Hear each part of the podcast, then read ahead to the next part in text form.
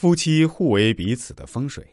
上集有句话是这样说的：“妻子是丈夫的运气。”晚饭期间，丈夫无意中透露，地产公司王总破产了，负债上千万，被定位为老赖。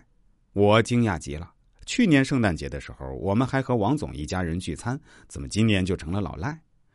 当我感慨万千的时候，丈夫说：“王总这两年的运气很背。”做什么赔什么，最后他拿公司和房产去抵押，没想到还是亏得一塌糊涂。记得去年圣诞节和王总一家人聚餐，王总对他妻子说话总是透着一股不耐烦。王太太生了三个孩子，看起来有点显老，体型也有点偏胖。王总不爱带她出来，因为王太太经常被人当成他家的保姆。用餐时，孩子想上洗手间，王太太就一手抱一个孩子，还有一个孩子拉着她的衣角，她的背影让我看起来有点心酸。我不由得感叹：王太太一个人带三个孩子太辛苦了。没想到王总不以为然的说：“他又不用上班，每天就是带个孩子，有什么辛苦的？”那一刻，我终于理解了王太太眼神里的暗淡，她的精神萎靡，说话时语气也是唯唯诺诺。因为她在丈夫眼睛里就是空气。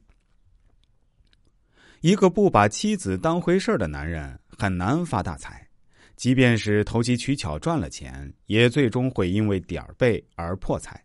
没想到短短一年时光，王总就破产了。曾经有个风水大师说过：“女人是男人的运气，疼老婆的男人运气都挺好的，对老婆不好的男人运气好不到哪儿去。”你要知道。妻子才是家中的上等风水，妻子就是你人生最大的锦鲤。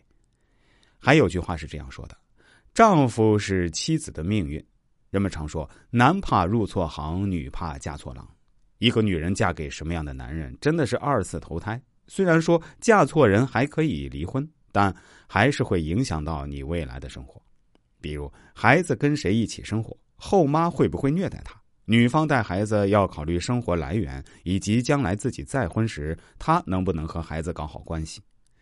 我见过很多女孩子，平时看上去挺精明的，在婚姻大事上却容易犯糊涂。